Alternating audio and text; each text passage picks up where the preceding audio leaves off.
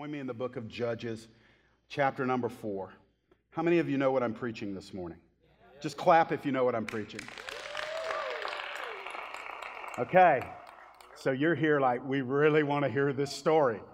Because for those of you that don't know, we are going to one of the uh, really most graphic passages in all of Scripture. We've been studying the life of Deborah uh, in the Old Testament. We've been talking for, I believe this is the fourth week, maybe the fifth, probably the fourth week, uh, talking about the roles of women in the kingdom. Back in December, uh, I was praying and I just had it cemented in my spirit that the Lord wanted us to begin the year talking about women in the kingdom. And uh, that really doesn't usually make the list of what preachers are supposed to start the year with. So I sensed really the intentionality of the father towards his daughters, but it's also been good for the men to be able to get either acquainted or reacquainted or refreshed uh, in, in some of the back to back to back messages that really, because I, had had a sister, Janice, told me a week or so ago, she said, Jeff, we're used to, speaking of women, we're used to like getting one message a year for us on Mother's Day. She said, I've never been where there's just back to back to back messages. And she was speaking on behalf of some other women. And there's a lot of help that's taking place. But as a man, um, I've been helped. And Deborah's story is connected uh, to some other women. And probably the primary one that she's connected with is this woman, Jael. And I want to bring you a message today called Jael. She's a woman of stealth and strength. Now, this passage of Scripture probably make the normal, average, Western, dignified, 21st century, charismatic, or evangelical a little bit nervous because it's not fluffy. This is probably not your best Mother's Day passage because it involves a woman driving a tent stake with a hammer through the skull of a bad guy. Amen. God bless you. You're dismissed. So. But it's so important that we can learn um, from this because God didn't put it in there to tantalize us. There's, there's teaching around this, there's an opportunity to grow, there's a ton of application. And so, um, well, let's just read the text. The Bible says in Judges 4, verse 17, that Sisera, he's the commander of the army of the enemy, he's just been defeated. So he fled away on foot, on foot to the tent of Jael, the wife of Heber the Kenite. For there was peace between Jabin, the king of Hazor, and the house of Heber the Kenite. And Jael came out to meet Sisera and said to him, Turn aside, my lord, turn aside to me. Do not be afraid. So he turned aside to her into the tent, and she covered him with a rug. And he said to her, Please give me a little water to drink. I'm thirsty. So she opened a skin of milk and gave him a drink and covered him. And he said to her, Stand at the opening of the tent. And if any man comes and asks you, Is anyone here? say no. But Jael, the wife of Heber, took a tent peg and took a hammer in her hand. Then she went softly to him and drove the peg into his temple until it went down into the ground while he was lying fast asleep from weariness. So he died. Say, my, my, my. And behold, as Barak was pursuing Sisera, Jael went out to meet him and said to him, Come, and I will show you the man whom you are seeking. So he went to her tent, and there lay Sisera dead with the tent peg in his temple. So on that day, God subdued Jabin, the king of Canaan, before the people of Israel. And the hand of the people of Israel pressed, harder and harder against Jabin, the king of Canaan, until they destroyed Jabin, king of Canaan.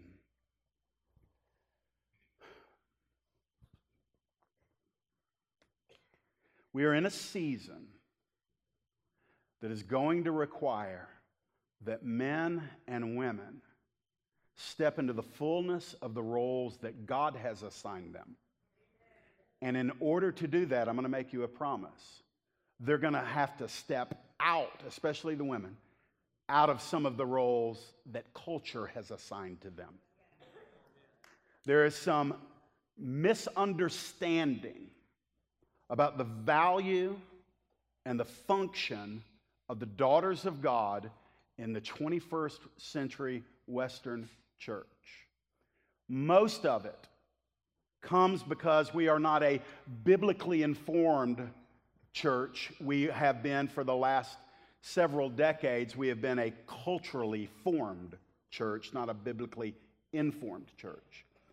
And not all of culture is liberal and crazy. A lot of culture, especially in the arena of religion, is tight, controlling, and so patriarchal that it, bl- it blurs the biblical lines that God Himself has drawn. L- let me give you this I don't want to be any more conservative than God. And I don't want to be any more liberal than God. And as you study the scriptures, you're going to find out that in some things, God is liberal in that the church may not be, and some things God is conservative in that the church may not be. And so, what we do is we recognize we live in culture, but woe unto the one in whom the culture is living.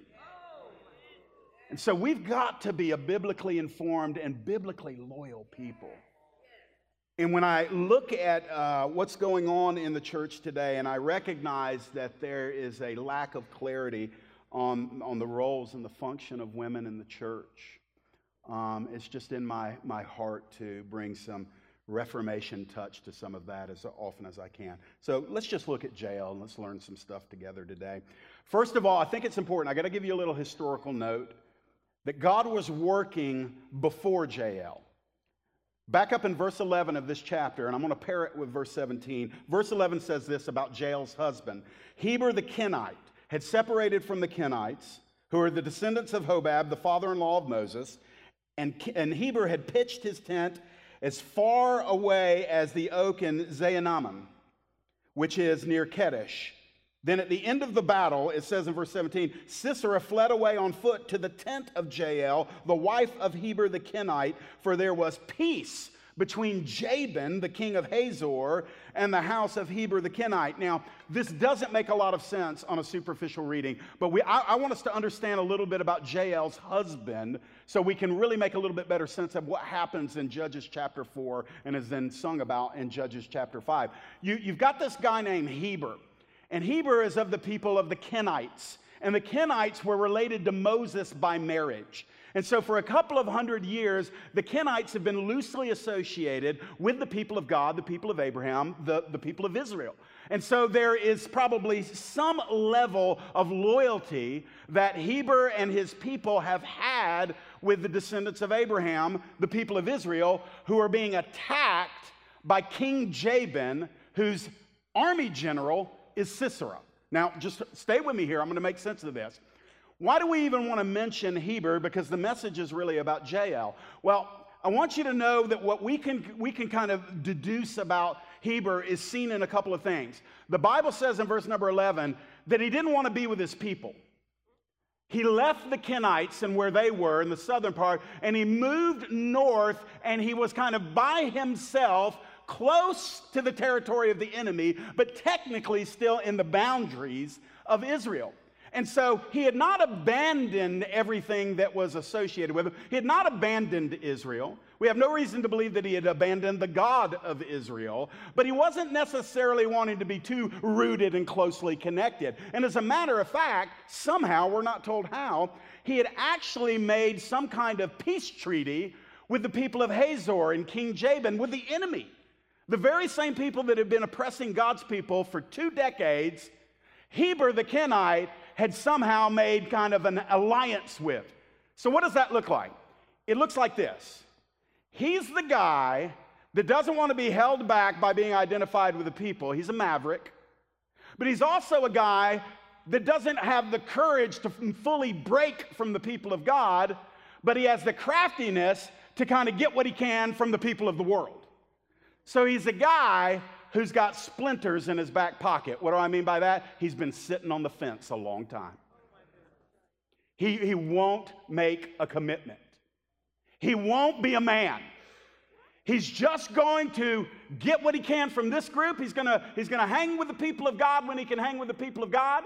But when it, it makes sense to him in a practical way to make peace with the bad guys, he's going to be buddies with them. And he's not going to be held back by the Kenites because he needs freedom from that tribe in order to be able to operate independently. And if that doesn't describe a lot of men today, I don't know what does.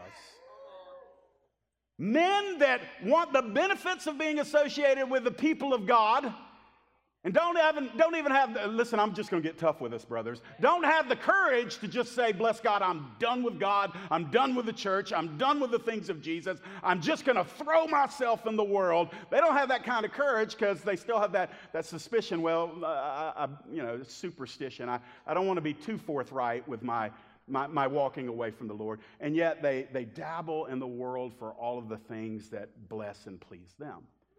So it's, it's the classic case of a fence straddler. And meanwhile, he's got this wife back home named Jael who's sitting in the tent every day while he goes off and does his thing. Why is that important? Because there's been a huge battle, and Sisera, the general of that battle, has just had his entire army defeated. And as his army has been defeated, he is on the run and he remembers we're not too far away from Heber's land. I'm going to go to Heber's land because the king is in good with him. Maybe Heber will hide me. Heber's not home, by the way. And that's going to be bad news for Sisera. Why am I saying all this? Because before Jael steps into her moment of destiny, God has already set up the system by which she is going to succeed. She does not know that. She does not see that. She can't forecast that. And all I want to say by this is in spite of who you might be married to, sister, in spite of who might be the man that, that maybe isn't in your life like he once was, or maybe never was, or despite of the man who might be in your way at work, or in your way in the community, or the one that's held you back, or maybe it's just you've got a, a bad attitude altogether about men in general. I want you to know something God's working before you. If you want what God has, there's not a man in the world that can keep you from it. And so that, what that does is it, it removes from you the, the realistic ability to live in a perpetual state of being bitter and angry against men or living in a state of victimhood. I just can't succeed because man has gotten in my way. My friend, there's no man bigger than your God. And so Heber was not leading his family, wasn't leading his wife, but God was working before her. Now, go down to verses 18 through 20. By the way, I already know what time it is, and if you got to go, you got to go, but I'm going to hang a minute. God was working around her. Here he comes. In verses 18 through 20, I want to address this system in the culture that was all around uh, uh, J, uh, Jael. She was living in a system, a cultural paradigm, just like you are, just like I am. We don't live in a vacuum. We live in a culture. Some of the culture is beneficial, some of it is suppressive or oppressive or repulsive. There are good and bad elements of culture, and she was living in one, and she wasn't going to flip the culture on its head. But I love what Jael does. She actually utilizes the culture to her advantage, utilizes the system to her advantage. What am I talking about? Well, first of all, the system, verse 18, said that a woman must nurture. The system demanded the woman must nurture. Verse 18 Jael came out to meet Sisera, so the bad guy's coming into town. She's coming out of her tent, and this is what she says Turn aside, my Lord. Turn aside to me. Do not be afraid. So he turned aside to her into her tent, and she covered him with a rug. Now, there's a lot of question about when did Jael decide she was going to uh, pitch a tent in the side of his head. And we don't know exactly when, but I'm going to say, because everybody's got an opinion on this, I'm going to say that in the immediate moment where Jael saw Sisera, and word had already by that point spread about the defeat of Sisera's army, she knows that this is a God ordained opportunity. And so she harnesses the system where the system says that the woman has to be hospitable to the man. Let me give you something real quick, very quickly, just in case there's a misunderstanding. The Bible is very clear about male headship in the home. I know that's not popular. Talk to the Lord about it because it's biblical. But nowhere does the Bible say that there is male headship over all women. In other words, Whereas God has set up structure in the home between a husband and a wife. And by the way, what do, what do I mean by headship? Well, he's the first to sacrifice, he's the first to love, he's the first to lay down, he's the first to humble himself, he is the first to seek the welfare of his. That's what headship is. Headship isn't strutting in and saying, It's all about me. Wife, orbit around me until I tell you you can quit orbiting. That's not headship. Headship says that the great priority on me is to sacrificially love and lead my wife. So I am the first to seek the welfare of my wife. The idea that all women are subjected to all men is a lie out of the pit of hell. It's a lie out of the pit of hell. That's the source of misogyny. God has not made me the head over your wife, sir. Yeah, if, if you want to test that, go and try to tell some other man, man's wife what she needs to be doing. you might get hit twice by her and him. So I just want to point that out. I want to make sure we understand that, that headship is not you're the boss, you're the stuff, you're the guy around which everything orbits. Headship is order. I believe in male headship in the church, but that doesn't mean that women can't lead, that women can't preach, that women can't influence, that women can't proactively take up mantles that God has assigned to them.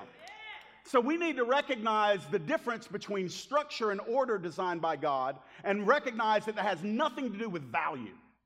We have equal value in the kingdom of God, male and female. So the system said that she was supposed to nurture, so she said, Let me work this. Why, why don't you come on in? Hey, you don't have to be afraid of me. You don't have to be, because this guy's on the run. I mean, he is in the enemy territory. He is by himself. He's lost his chariots. He's lost his army. He is in bad, bad shape. And Jael flips the nurturing switch to get him to drop his defenses. She's a smart lady. Second thing, the system said that a woman must provide for a man, verse number 19. Look at him.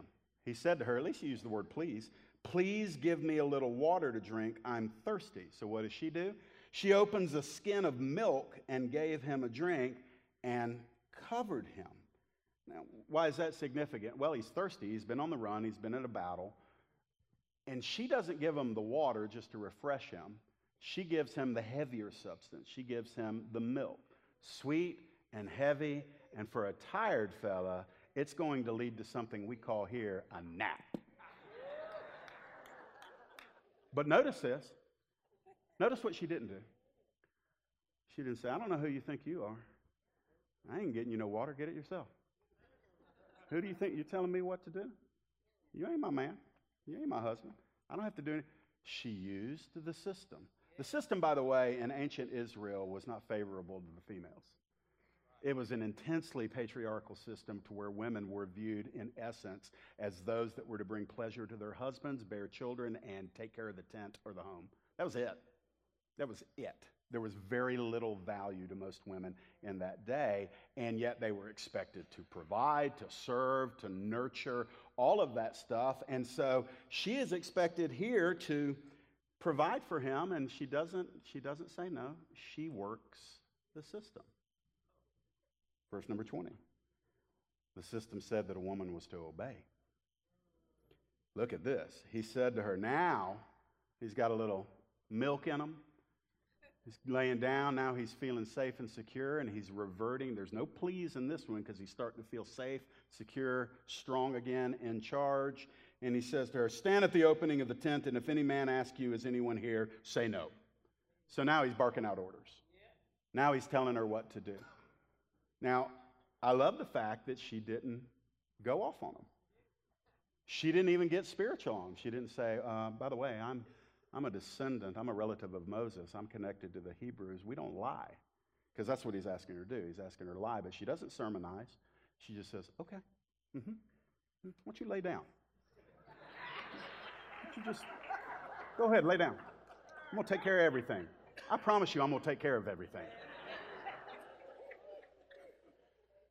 let me, let me give you this. This doesn't have as much to do with Jael as it does a principle in the kingdom that I think, uh, man, I just hope somebody gets and runs this.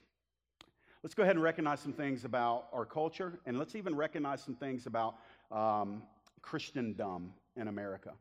There are some flaws. It, it became very vogue um, going back about 50 years for people to walk away from the church, the visible church, the local church, because they, they could point out everything that was wrong with it. They, they, so they got critical enough, and finally, there was enough that they could realistically say was wrong with the church. They just said, Well, the whole system's flawed. I don't even want to be a part of it. So uh, they're watching live stream right now. Just kidding, just kidding. just messing with it, just messing with it. But the point being is this is that, yeah, there's systems in our culture that are flawed. This is not a fair culture. Please hear me on this, especially my fellow Caucasians. It's not a fair culture. Yeah, this is not popular sometimes when I speak this, but we need to recognize this that although it is not an insurmountable culture, it is certainly not fair. It never has been. Origin influences outcome, and over 400 years ago, the first black people in this country were brought here on ships uh, on, with chains wrapped around them by people that look like me. And, and it has never been fair. Have we made progress? Marginally. Marginally. Do we have hopes that it's getting better? I do. I do believe. I'm praying. I fast sometimes praying, asking God to make it different in my daughter's generation. Let my, my children and my grandchildren be the generation through whom uh, uh, racism is, is exterminated in our country. You may not believe in that, but that's okay. I believe God's more powerful than the demonic powers that facilitate racism. But here's the point the system is stacked. So you've got two choices if in any way the system is stacked against women. Uh, guys don't like to hear that. Everybody really thinks that, no, man, we live in the everybody gets a first place trophy society. Well, that's not realistic. The system is stacked. It doesn't mean it's insurmountable, but the people that are overcoming it are the people who choose to do more than just rail against the system. What do they do? They enter the system to change the system. So all of the people that walked away from church because all that, because of all that was wrong with it the more noble thing to do would have been I'm going to take my lumps, but I'm not going to leave this system because what I, what I recognize is I see the problems. If all the people that see the problems leave the place where the problem is, the problem just gets more perpetuated. And so when we see a problem in any system, we, we have to recognize we can either stand on the sidelines and bark till there's no bark left in us about how wrong it is, or we can say, I'm going to engage and I'm going to facilitate change. You set the table that the generation coming behind you will eat at. So she did all that. She used the system.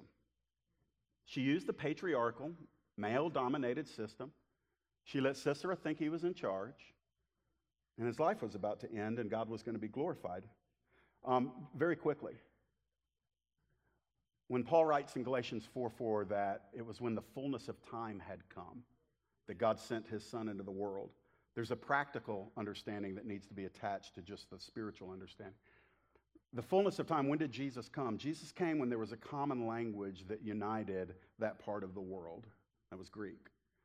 Jesus came at the time where the Pax Romana had made travel safely because the Romans had enforced, through threat of violence, ironically, peace all over the land. There had been a highway system that had been developed. So people could travel and move and go to places they had never been able to go before. There was also in that, that time where Jesus came, a deep desire, a growing hunger for the Messiah amongst the Hebrew people. When, when, when that system was set up, the Romans, the Greeks, the Jews, working in their different areas, it was then that God said, Now's the time come. Because those highways, when the gospel was given, were going to be the highways that took the gospel to different parts of the world. People would be safe to travel. It would be given in a language that people of different ethnicities and different groups spoke, and so the gospel could be communicated.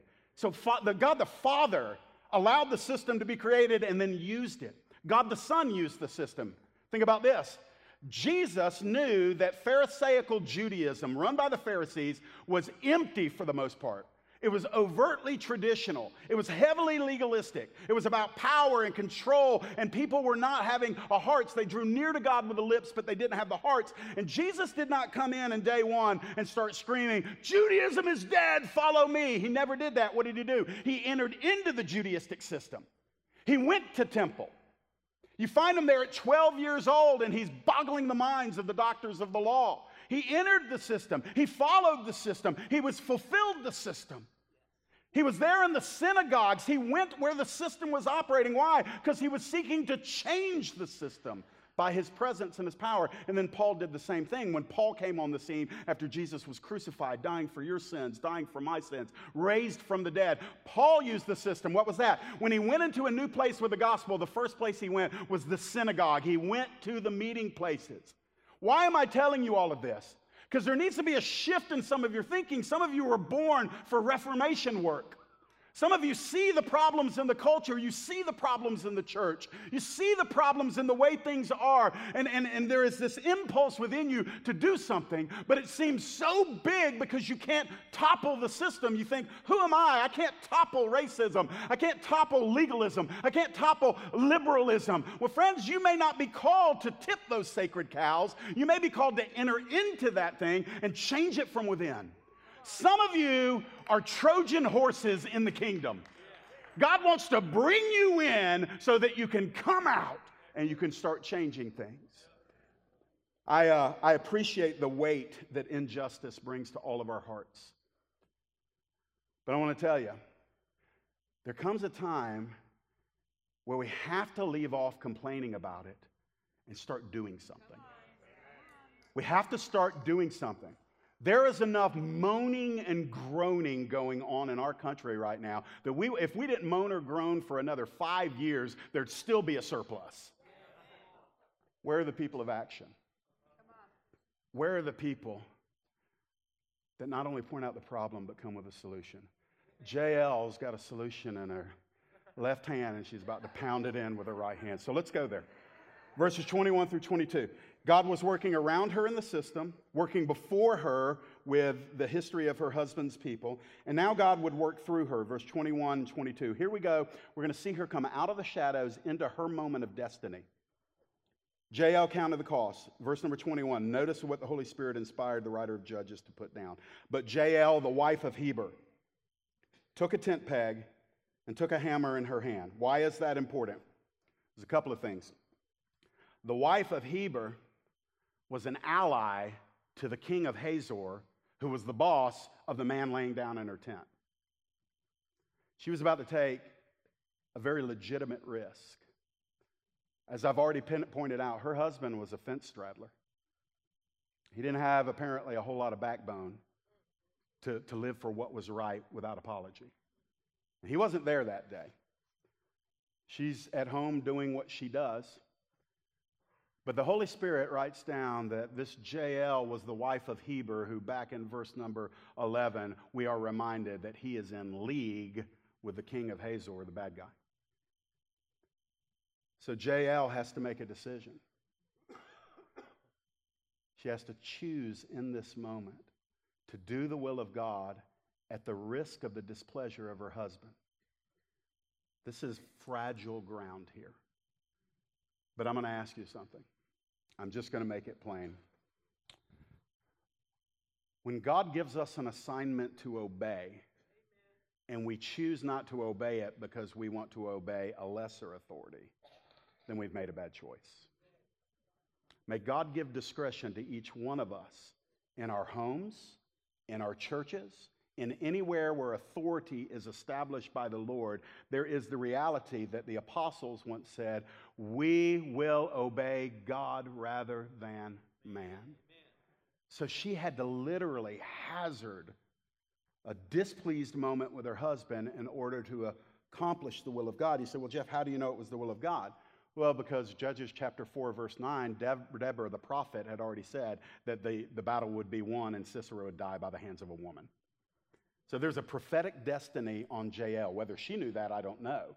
But there's a prophetic destiny. She is coming out of the shadows and stepping in to her moment of destiny. And so in verse 21 at the end of it, Jael lays it all on the line. The Bible says she tiptoed. She went softly to him and drove the peg into his temple until it went down into the ground while he was lying fast asleep from weariness, and then so he died.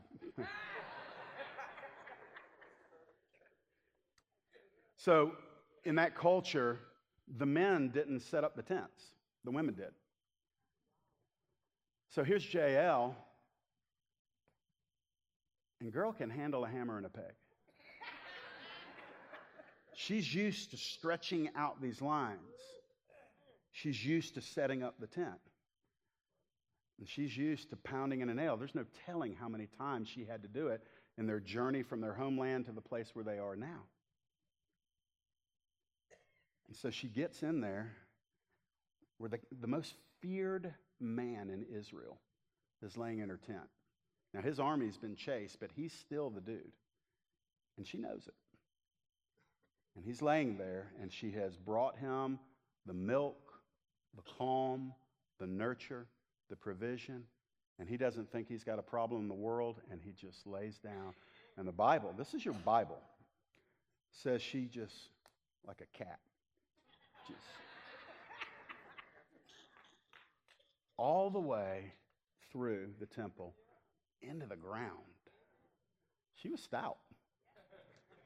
She had some triceps, man. She, I mean, she was.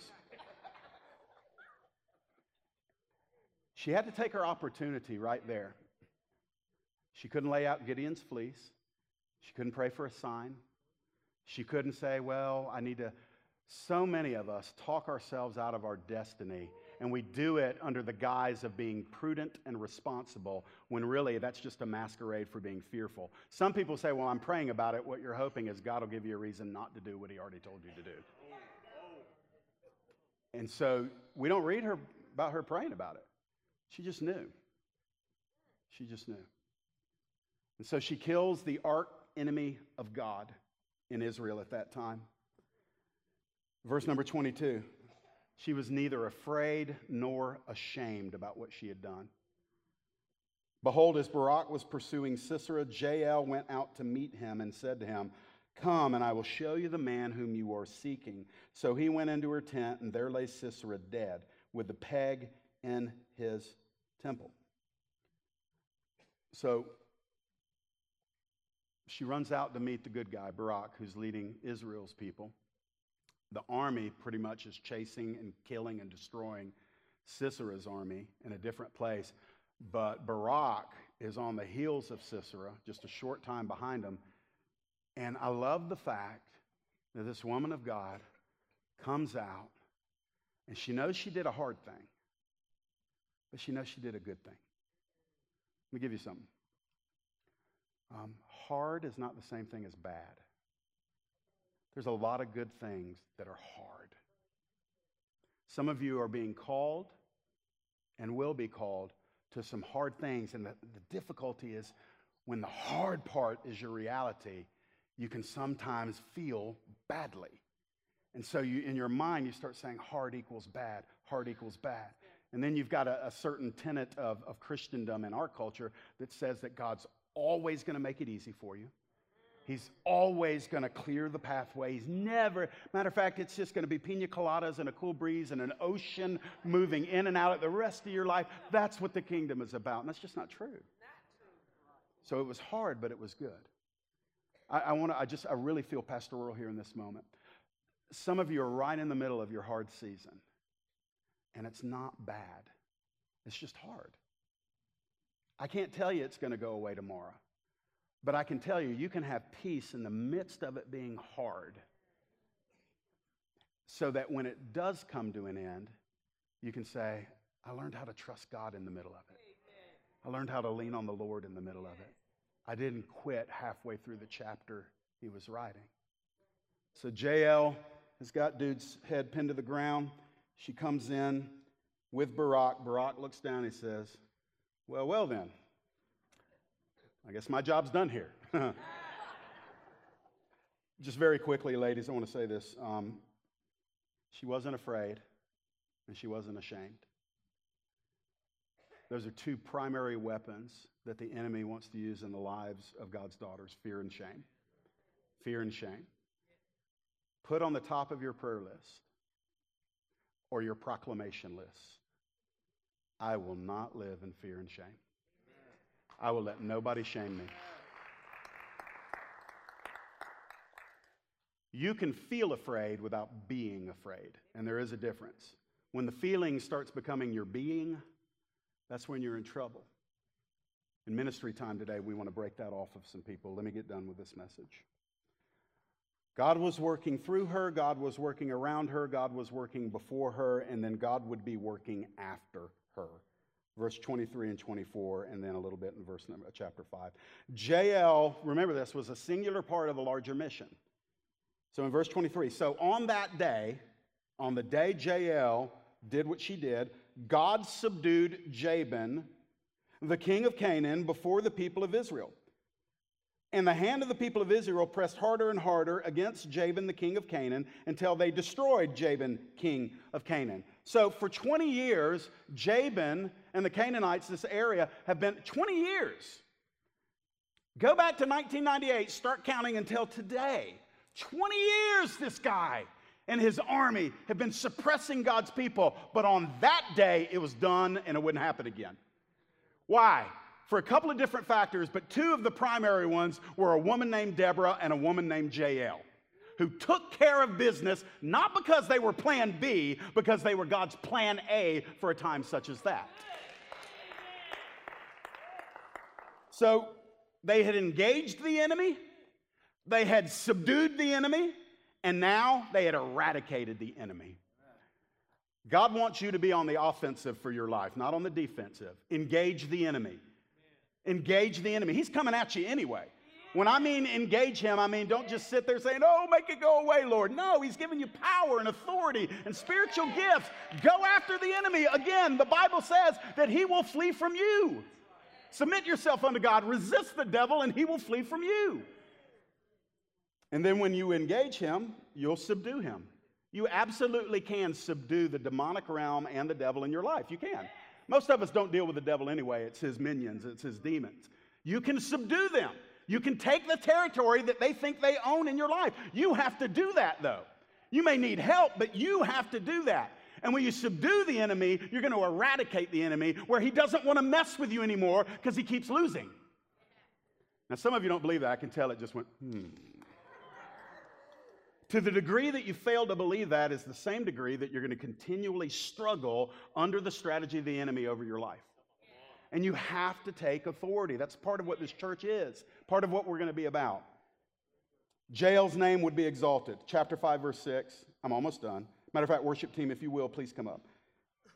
In the day, look, this is Deborah's song. We're going to go into this a little bit next week. So this is like in, in the beginning of her song. She's singing it, Barak is singing it. I think that's so cool. What's that new movie that's come out? The singing movie with Wolverine dude? Don't pretend like y'all don't go to movies. Greatest show, greatest showman, something like that.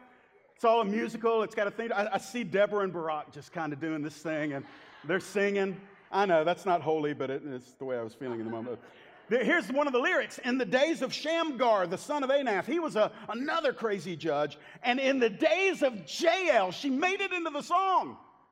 This, this housewife made it into the song of Israel that here we are thousands of years later.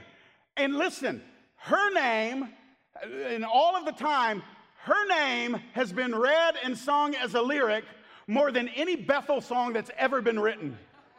Why? Because she's been in there for thousands of years. She's memorialized. God, look at this woman who, who used, all she could do was use what she had.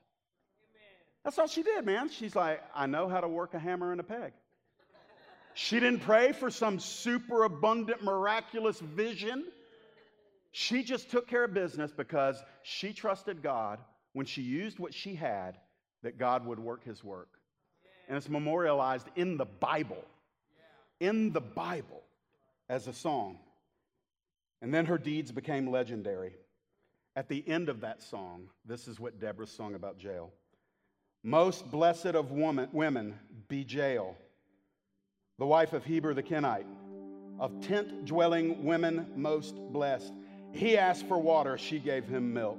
She brought him curds in a noble's bowl. She sent her hand to the, set her hand to the tent peg and her right hand to the workman's mallet. She struck Sisera. She crushed his head. Come on, man. She shattered and pierced his temple. Between her feet he sank, he fell, he lay still. Between her feet he sank, he fell. Where he sank, there he fell dead. They don't write songs like that anymore. What, what are they doing?